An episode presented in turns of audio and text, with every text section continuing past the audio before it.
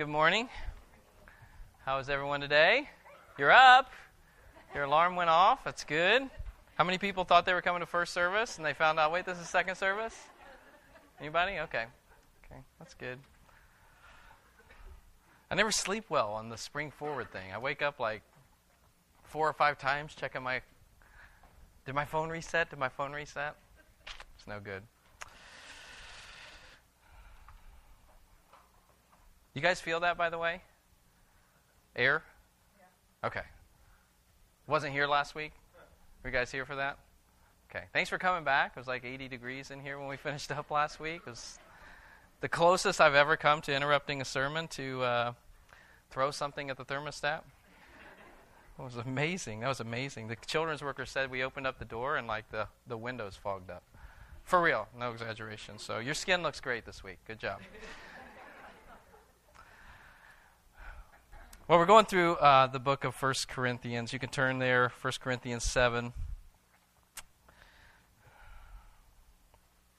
Last week we left off, we'd gone through uh, verses 10 through 16 last week, and as uh, the end of that, um, we're, we're talking about marriage, and kind of this whole section of, of chapter 7 is marriage, and then uh, talking about singleness in Christ, and we're going to talk uh, we talked again about marriage last week. We're talking about singleness in Christ again and marriage again. And so, this whole chapter, long chapter of chapter 7, is, is talking about relationships and marriage and singleness and all of that. What do we do with that in Christ as a believer in Jesus Christ? What do we do with all of that? Okay, and then specifically last week, as we kind of finished up uh, through verses 12 through 16, um, it, was, it was this issue where um, you have two people who are married and one of them comes to know Christ and is a believer, and they're married to a person who doesn't come to know Christ. They don't believe the gospel, they're not following Jesus. And so Paul's responding to this circumstance of what do we do now? Uh, how do we respond to that? Should I, as a believer, now that I'm married and, and I've come to know Christ and, and my spouse refuses to, to believe in Christ, what do I do now? Do I leave them? Uh, to glorify God? Do I, do I, do I bail on the marriage and, and, and seek your glory? And Paul says, no, no, no, no, remain, stay as, as much as is possible with you. Stay there as it depends on you. Stay in the marriage. Be what I've created you and called you to be in marriage.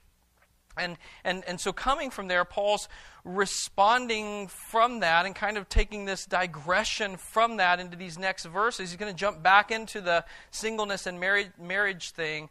Um, but in that, he's, he's going to address the broader picture of that. So we come to Christ, and what do we do now? And, and, and, if we can just kind of put ourselves into the thinking at the time that he wrote this letter, I mean, imagine the gospel is just going forward with power. People are coming to know Christ. Jesus said, I will build my church and the gates of hell will not prevail against it. And, and, and so people are coming to know Christ as, as he had promised from, from now different tribes, different people. And so uh, we have Gentiles coming to know the Lord, Samar- Samaritans who are coming to know the Lord, and, and Jewish people who are coming to know Christ. And, and the church is exploding. And so naturally, some of these questions are going to come up right? The question that he addresses last week of, I'm married to an unbeliever, what do I do? But, but also questions beyond that of, okay, I'm, I'm, I, am i am in this kind of circumstance with life, or I'm this kind of a person. This is the culture I come from. Do I, do I bail on that? What do I do with that now that I'm in Christ to live for the glory of God? And that's kind of what Paul's going to address here. There's these natural questions that are going to come up as, as God saves people from every kind of people group. And so Paul's kind of addressing in the midst of that the issue of contentment. So, so what do I do with who I am and where I have come from and where I am? What do I do with that now that I'm a believer in Jesus Christ? So often, um, you may have said this, you may have heard this, but so often our thinking will gravitate towards if I could just change the things on the outside, the external things, if I could just change my circumstances, well, then I could live for the glory of God better. God would be glorified more through me if I could just figure out how to switch these external things.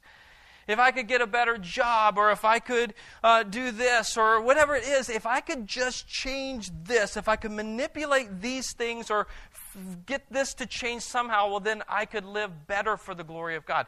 And Paul is saying in this whole section no, no, no, no, no, no. what makes things better is the change that takes place on the inside, not any change that we might be able to make on the outside. Christ makes things better. Christ is what changes things. And so that's what he's going to address here in these verses. So let's stand together. We're going to read verses 17 through 24. You can follow along as I read. Only let each person lead the life that the Lord has assigned to him, and to which God has called him. This is my rule in all the churches. Was anyone at the time of his call already circumcised? let him not seek to remove the marks of circumcision. Was anyone at the time of his call uncircumcised? Let him not seek circumcision. For neither circumcision counts for anything, nor uncircumcision, but keeping the commandments of God.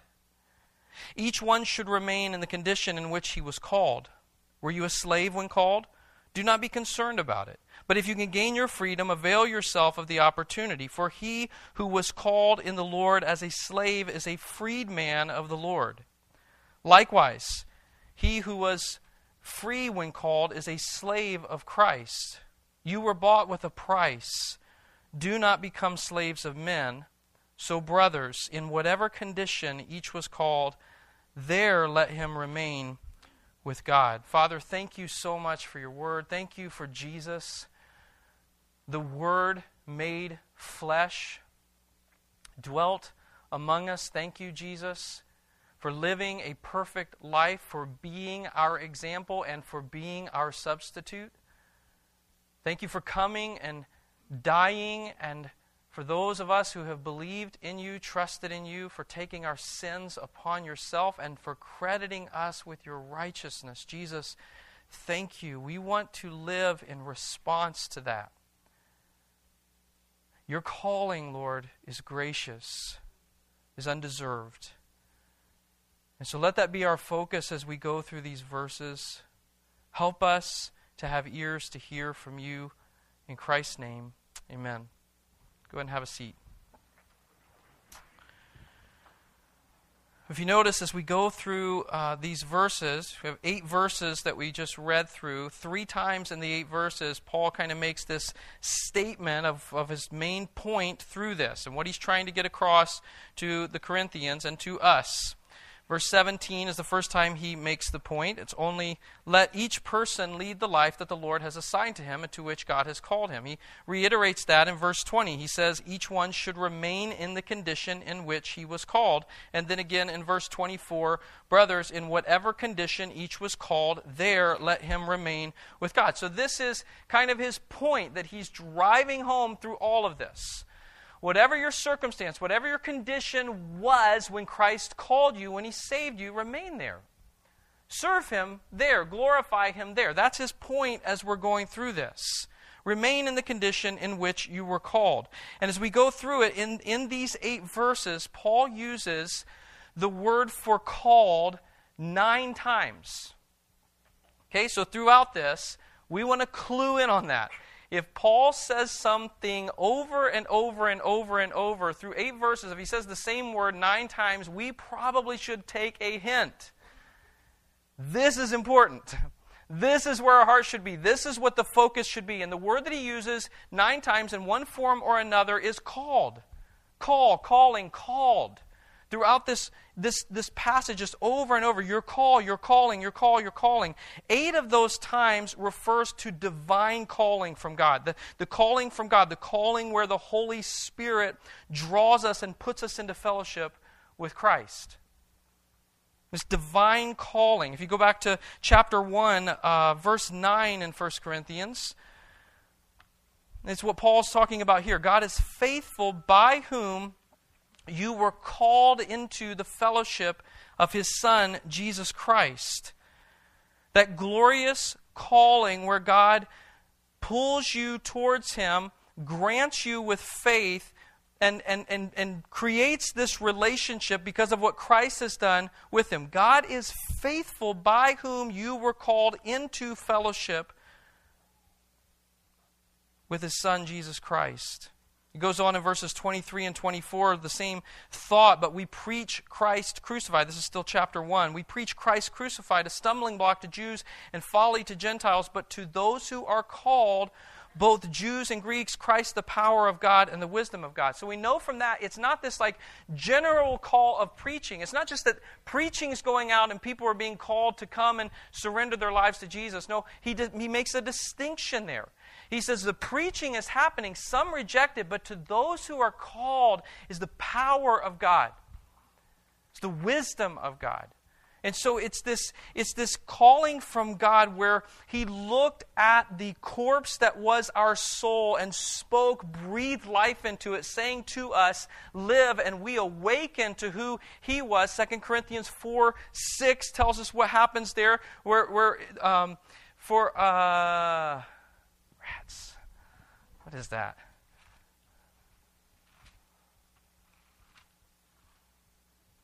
You can yell it out, I don't care. For God, thank you. For God, who said, Let light shine out of darkness, has shone in our hearts to give the light of the knowledge of the glory of God in the face of Jesus Christ. His call in our hearts, in our lives.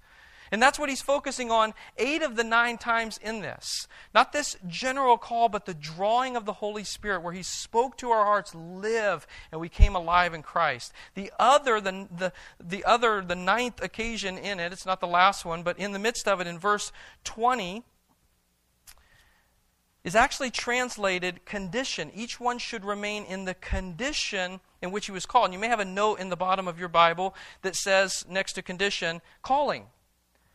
And so the, the verse is each one should remain in the calling in which, or from which, he was called. So, whatever that calling is, whatever that, as he says in verse 17, whatever that assignment is from the Lord for you, you should remain in that calling, that condition in which you were awakened to the glory of God.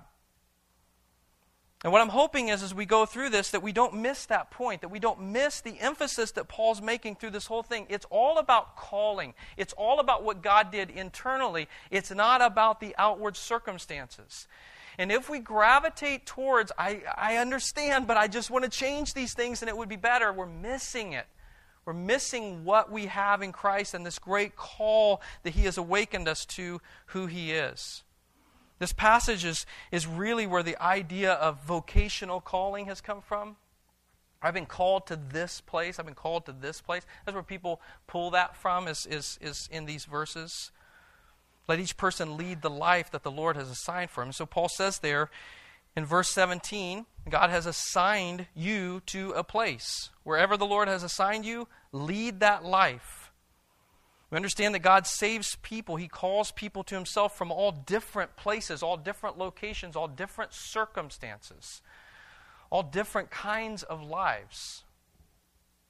Paul says, serve the Lord, lead that life. What matters is your heart. God's, God has a purpose for you in the situation that He has called you from. What matters is what He's done in your heart. What matters is what's inside. It's not your earthly position that matters, but what matters is what God has done in you, your spiritual position in Christ. So don't, we don't get saved and then say, God must have something better for me, and I believe that that would be or that is whatever. He's already given you something better. He's given you Christ. He called you. He called you. Ephesians says you were dead in your trespasses and sins, but God made you alive in Christ Jesus. It doesn't get better than that. We shouldn't look for the outward and say, this could be better. It can't get better. You were dead, now you're alive. The call of God has taken place in your life. Rejoice in that. Be content with that. Paul says, This is my rule for all the churches. So this is not just encouragement for those in Corinth. This is his rule for all the churches, he says. Assignments from the Lord differ. He has assigned you to a place he hasn't assigned me, and he's assigned the person next to you to a place he, he hasn't assigned you or me. But his call is the same. He's called us, he's awakened us to his glorious grace. And to address this, to explain this, Paul uses the two most divisive issues in the church and culture so that we can't walk away and say, well, we don't understand my circumstance. Paul uses the two most divisive circumstances in the church and culture circumcision and slavery. I mean, if, if there were anything that divided people, it was those two things. Circumcision was this barrier between cultures. The Jewish people, you, read through Acts, and even you come to Acts 15, where you have the Jerusalem Council, and they're making a decision on what do we do? What do we, what do we say to the Gentiles? Because the Jewish people are thinking these Gentiles might profess Christ, but they don't have the marks outwardly of being in Christ. And so, unless they're circumcised, they can't be saved. And so the Jerusalem council comes together and they're making a decision on this. What do we do? What do we say? And they, they come to this decision well, we don't think we should put on them the burden that we couldn't bear ourselves. But even after that, we see in Scripture that there's still this debate and this tension, and certainly that was going on in Corinth. And slavery, the greatest social barrier that they could that he could have addressed. Paul addresses these two issues as he challenges us to lead the life that God has assigned to us. And so let's look at verses 18 and 19. Was anyone at the time of his call already circumcised? Let him not seek to remove the marks of circumcision. Was anyone at the time of his call uncircumcised? Let him not seek circumcision. For neither circumcision counts for anything nor uncircumcision, but keeping the commandments of God. Paul says in this letter circumcision is nothing, and uncircumcision is nothing. Now, I don't think we get that with the same pain or punch that the Corinthians get that. I mean, when they received this, this was a massive statement. What do you mean it's nothing? It's everything. Circumcision, non circumcision is everything. How can you say it's nothing? That circumcision was the distinguishing characteristic of the Jews, uncircumcision of the Gentiles. How can you say it's nothing, Paul? Paul says it's nothing. It doesn't mean anything. If you were at the time of your calling, if at the time you were saved, you were circumcised, that's fine. Don't seek to be uncircumcised. I got a question, okay, at the end of the sermon last week, or last, last service. And I wasn't even going to address this, but someone asked, so okay, I'm going to do it. How in the world? Like, someone's like, what are you talking about? What's Paul talking about? How do you remove the marks? There was a procedure that some of the Jews would actually go through to remove the appearance of them being circumcised. So many, see the faces that you made. That's why I wasn't going to go there, all right? They did. Paul says if you were at the time of your calling uncircumcised, that's fine too. Don't be circumcised. Now imagine just how that must have hit them. I mean, this is a huge barrier to them. What Paul's saying is those things don't matter. Your cultural differences don't matter.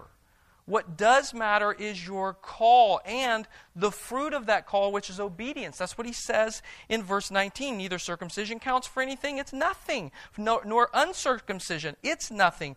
But keeping the commandments of God is everything. It doesn't matter your cultural background, it doesn't matter where you came from, it doesn't matter. Those things don't matter. Have you been called? And is the fruit of the call evident in your life? Are you obeying? Such a beautiful picture in, in Revelation 7. Starting with verse uh, 9. Just verses 9 and 10.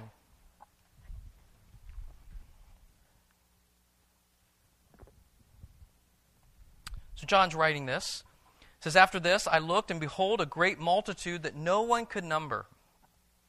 From every nation from all tribes and peoples and languages, standing before the throne and before the Lamb, clothed in white robes with palm branches in their hands, and crying out with a loud voice Salvation belongs to our God who sits on the throne and to the Lamb. This is the picture that Paul is referring to. God is calling people from every tribe, from every tongue, from every language. Such a just a, as you think about when we stand before the Lord, we are going to be surrounded not with one culture, not with one Jewish people, not with one white person, not with one yellow person, not with one black group of people. It's just one mass of every tribe, every tongue. God is calling from every nation, every tribe, every tongue. And the focus of those people in Revelation 7 is not on themselves, it's on God. Worthy is the Lamb. Blessed be God who has saved us from every people group. Paul's saying, Your cultural differences do not matter at all. The Lord is calling from every tribe, whatever tribe you were when He called you, rejoice in that. Don't seek to change that. Rejoice and obey Him. You are a part of a great congregation from every tribe, every tongue. Obey Him. Obey Him. What matters is obeying God's commands, he says in verse 19. Keeping the commandments of God is everything. Your cultural background is nothing. Stay who you are and obey God. Now, what does that mean to obey God? Well, we know Jesus told us.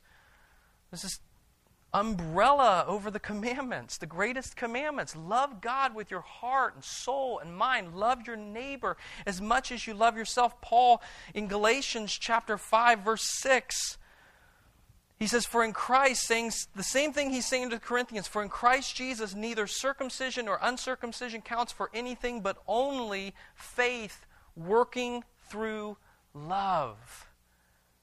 So he's saying in, in, in Corinthians where you come from, your culture, that's not what matters. Are you in Christ and are you obeying Him? Are you loving God with your heart, soul, and mind? Are you loving your neighbor as yourself? Faith working through love. Verse 20, Paul restates his point. Each one should remain in the condition in which he was called. He goes on, verse 21 Were you a slave when called? Do not be concerned about it. But if you can gain your freedom, avail yourself of the opportunity. For he who is called in the Lord as a slave is a freedman of the Lord. Likewise, he who was free when called is a slave of Christ. You were bought with a price. Do not become slaves of men. Now, some of you may read through that. It doesn't hit you much at all. Yeah, that makes sense. But imagine being a slave and hearing that. Imagine being in that environment. Imagine longing, longing for freedom, and this glorious gospel comes and invades your heart and you are alive in Christ and you've been given a new identity, and more than anything, you want to be free. You want to be free externally, just like you're free internally. And you think about your family and you think about the circumstances, and if I could just be free, I could glorify God better with my life. That's obviously where the mind would go if you're a slave who has come to know Christ. That's where it would go for us, that's where it would go for them. So imagine receiving this from Paul. Were you a slave when called? Don't be concerned about it. Don't worry about it. Don't fret. Today in, in our world, there are 27 million slaves, more than any other time in history.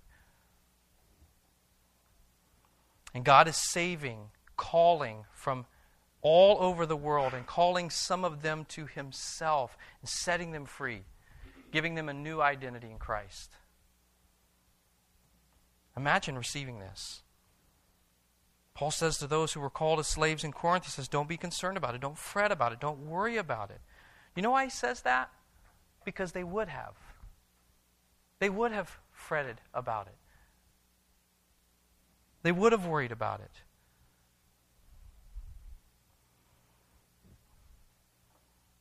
He says in, in, in verse uh, 21 if you can have, gain your freedom, avail yourself of the opportunity. But what is assumed there is some of them wouldn't be able to. For slaves in, in Corinth and in that time, slaves would earn money. They could get side jobs, they could earn money from the one that they served. And they would set it aside. They would set it aside. They would set it aside. And for some of them, they could save enough to purchase their freedom. But what is, is understood and assumed by Paul here is not all of them would be able to do that. And he says to those who would not be able to avail themselves of the opportunity, don't worry, don't fret. What Paul's saying is the economic, the social status, where you come from, who you are, that doesn't matter. Your spiritual condition is what matters. And he is not, he is not saying in this passage that slavery is good or even that it is kind of okay. We know Paul writes in 1 Timothy chapter 1, human trafficking is a sin. It is a great evil. He says in 1 Timothy 1, starting with verse 8 Now we know that the law is good if one uses it lawfully, understanding this, that the law is not laid down for the just, but for the lawless and disobedient for the ungodly and sinners, for the unholy and profane, for those who strike their fathers and mothers, for murderers, the sexually immoral, men who practice homosexuality, enslavers, liars, perjurers, and whatever else is contrary to sound doctrine. Human trafficking is an evil so it doesn't mean that we don't, when we read this, we don't think that Paul's saying, well, it's okay or it's good, and we don't um, partner with IJM like our church partners with IJM to seek the freedom of those who are trapped in human trafficking. It doesn't mean that at all. Paul's not contradicting what he writes in 1 Timothy here. What he's saying is if you were called as a slave, don't worry about it. If you can gain your freedom, do it, but don't worry. Serve the Lord in the condition in which he called you.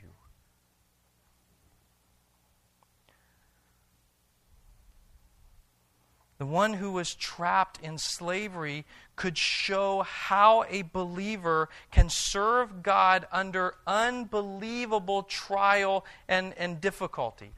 Like those who aren't, can't. They can show how God is a great treasure in the midst of great trial. And Paul's point is that you can serve Christ in whatever condition, whatever condition He has called you, and it's not necessary to leave one station in life simply because you were saved, simply because you were born again. Glorify God, glorify God, glorify God. If God has called you, He's saying if God has called you as a slave, He will give you the grace to live as a slave. I wish, I wish we could get the heart of that of what Paul's saying there. We make so many excuses for our circumstances. And Paul says, for one, in the worst of circumstances, you can glorify God. You have a new identity in Christ, and you can glorify God where He has you. Regardless of your circumstances, it is possible to live a life for the glory of God. I've been reading over the last days in Job, and just reading through the first and second chapter of Job, just and just in moments, just in moments, his circumstances changed. I mean, just in, the, in those f- few verses, He's, he's, his life is this life of blessing, and then someone comes to him and tells him, Your livestock is gone. Someone else comes while he's still standing there, and, and in the midst of just moments, he loses all of his livestock, all of this blessing that God had given to him, and then someone walks up while he's still standing there and says, Your kids are gone too. His circumstances went from blessing to incredible bitterness in just moments. And he knows, as he's standing there, he knows God brought this about. His response is the Lord gave and the Lord has taken away. But what does he say? Blessed be the name of the Lord. And then we get to chapter 2, and, and God gives permission to Satan to touch his body and, and, and just horrible, horrible circumstances, so bad that his wife says to him, Why don't you just curse God and die? And he glorifies God. He glorifies God. To, I think it's chapter 7 where he's, he's making a case for, to his friends, and, and he says, I look at, the, at my couch as a place of comfort, and he hopes to lie down in comfort on his couch. And he's saying this to God, and he says, And yet, even there, you bring terror in my dreams. Just horrible circumstances, and yet, he glorifies God. Paul says, regardless of your circumstances, it is possible to live a life for the glory of God. He gives more perspective to this in verses 22 and 23 says, For he who was called in the Lord as a slave is a freed man of the Lord. Likewise, he who was free when called is a slave of Christ. You were bought with a price. Do not become slaves of men. Paul's saying, Look, if you were called as a slave, that is not who you are. That is not your identity. Your identity is in Christ. You are free. Live as one who has been set free. You no longer live to serve men, you live to serve Christ. And if you were called and you were a free man, you need to realize that is not your identity. That is not who you are. You're a slave to Christ. Paul's point in this is it doesn't matter where you came from, who you are, what your background is, what your circumstances are. We're all slaves. If we're in Christ, we're all slaves of Christ. That is our identity. We were bought with a price.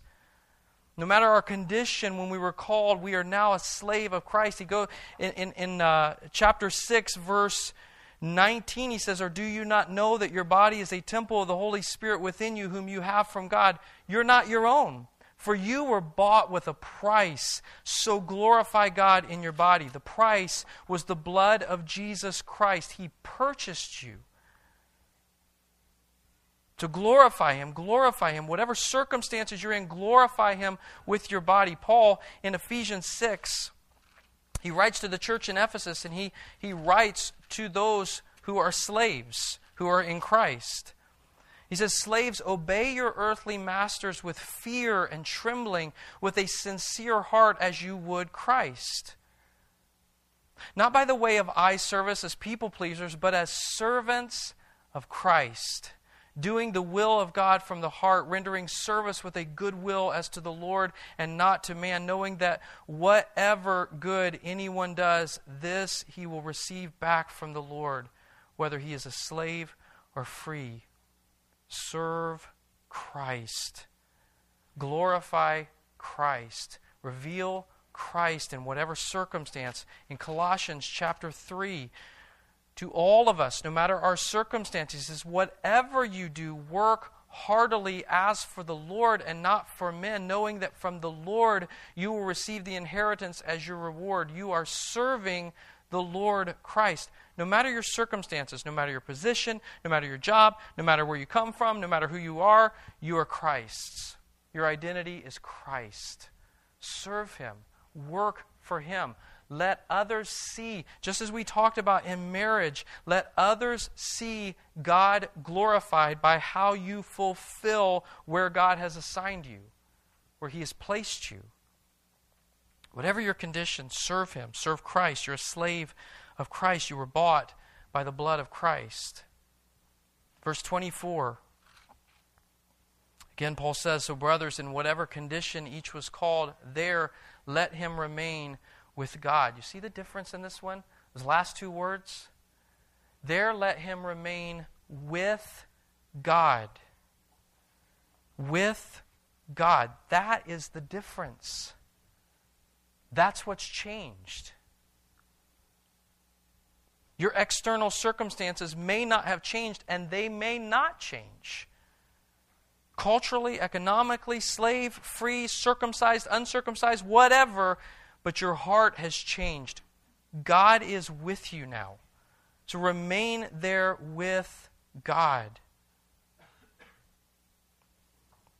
As a child of God, called by God, each of us, each of us, not just the Corinthians, but each of us have been assigned a place. Let each person lead the life that the Lord has assigned to him. Do we believe that, though? Do we believe that God is sovereign over our lives and He has placed us where He wants us to be? Do we see our, our position, our place, what we do as an assignment from the Lord? Whether you're a banker or a teacher or a stay at home mom or whatever it is, a student, that you've been assigned sovereignly by God a place to glorify Him and serve Him. And that there's work for Christ, work for Jesus that He desires and wants you to do in those places that He's assigned you to. Do we see it that way? Do we believe that? Or are we just so caught up with if I could just, if I could just change this circumstance, if I could change who I am, if I could change whatever it is, if I could change this outer thing, then I could live better for God. It's not true. God has you where He has you for a purpose, and His purpose is to glorify Him. He's assigned you a place. But do we see it that way? Our spiritual condition is what matters, not our outward circumstances. Over and over, nine times, nine times, he uses this word calling. That should be our focus. If we've been called, we're in Christ. We're different now. Our hopes have changed. Our lives have changed. No matter if our circumstances have changed or not, our lives have radically changed. And we can live in the midst of the assignment that the Lord has given to us, the conditions that He has placed us in and called us from. We can live in those conditions for the glory of God. We can point people to Christ. We can do what He's called us to do wherever He has us. Are we in Christ? If you're in Christ, then rejoice and obey what he says here. Be, remain with God and obey his commands. Those are the two things he tells us to do in this passage remain with God and obey his commands. Keep the commandments of God. Nehemiah 1 5, Nehemiah prays. He says, O Lord God of heaven, the great and awesome God who keeps covenant and steadfast love with those who love him and keep his commands. Paul says, Do that. Do that. Love him. Be with him. Keep his commands.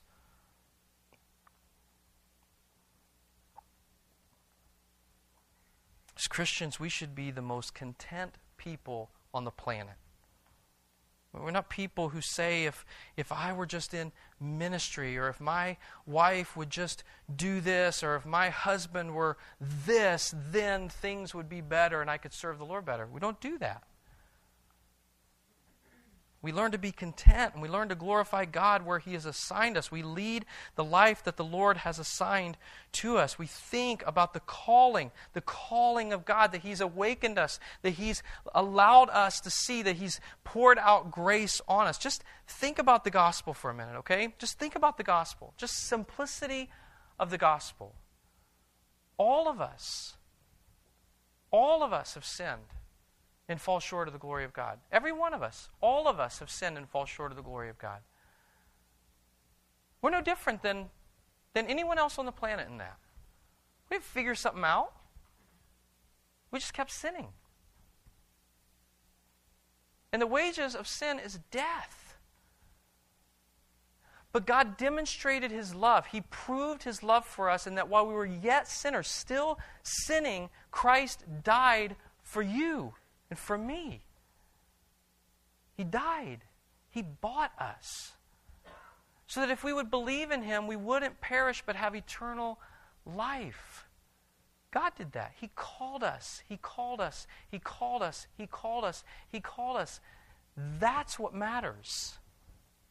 That's what matters. We can't be people who just go through life wishing that things were different. Things are radically different if you're in Christ. They can't get better. They will never get better than they are until we're in heaven.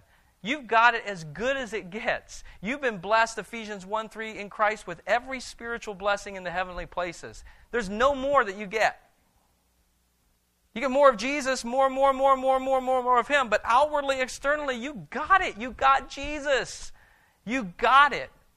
If you're in Christ, we live from that perspective so that if we go into a bank as an employee of the bank, we think, God has assigned me to this place. The same God who set me apart, made me holy, made me his own possession, he sent me into this place to proclaim the excellencies of him who called me out of darkness into his marvelous light. Who I am was culturally, whatever, is nothing. Christ is all, and He's assigned me to this place. If I'm a, if I'm a stay at home mom, I wake up and I'm a stay at home mom. I have some concerns if I am. But if you are, right, if you wake up and you're a stay at home mom, God has assigned me to this place. He has blessed me in Christ with every spiritual blessing in the heavenly places, and I can point these kids to the Lord Jesus Christ. I can glorify Him where He has assigned me. But are we thinking gospel? Or are we just thinking, I wish things were better for me? They can't get better. You've been called. You've been called. Your eyes have been opened to the gospel. Live in that. Glorify God. Seek to display Him and honor Him for His call in your life wherever, wherever He has assigned you. Guys are going to come up and we're going to sing a song in just a second. But I want to, um, before we do that, I want to talk about us singing this song, okay? It's a song if, if you've been in the church for an amount of time, you may have sung it a lot. And the song is I'm coming back to the heart of worship. It's all about you, God. But here's the thing that we're good at we love to sing. We love to sing these words. We don't like to repent. And we don't like to commit. And so we're very good at coming in and singing songs like it's all about you, but our hearts are absent. And we may say we mean it, but we're not committing these things to God. We're not promising and renewing the covenant that He made to us, with us, when He called us to Himself. We're not doing that. And we're not repenting. Don't deceive yourselves into thinking that singing is worship. It's not. Worship is Isaiah.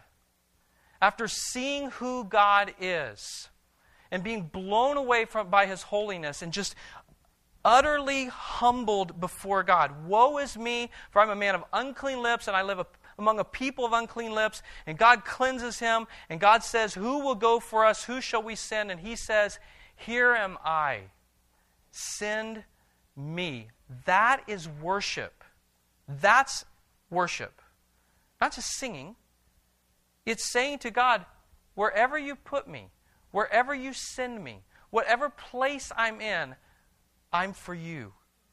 I will do what you've called me to do. I will obey you, God.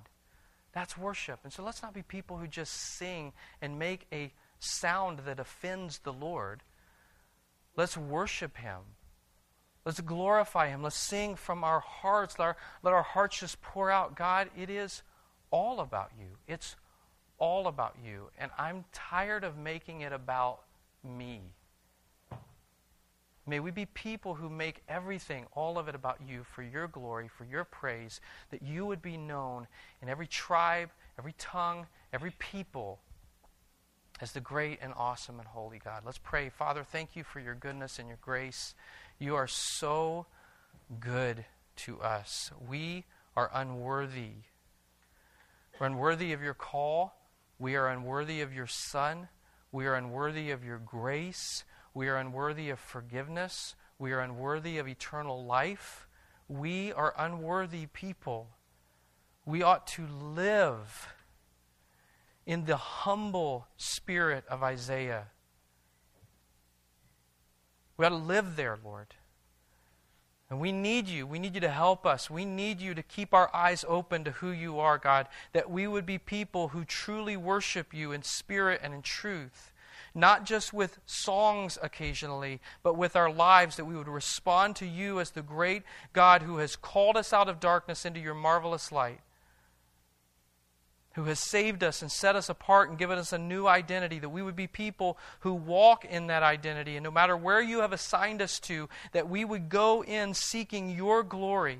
And if you would be so gracious as to privilege us with the opportunity to point someone else to your greatness, we would be floored with gratitude. Help us, God, I pray. Be glorified through us, I pray. In Christ's name, amen.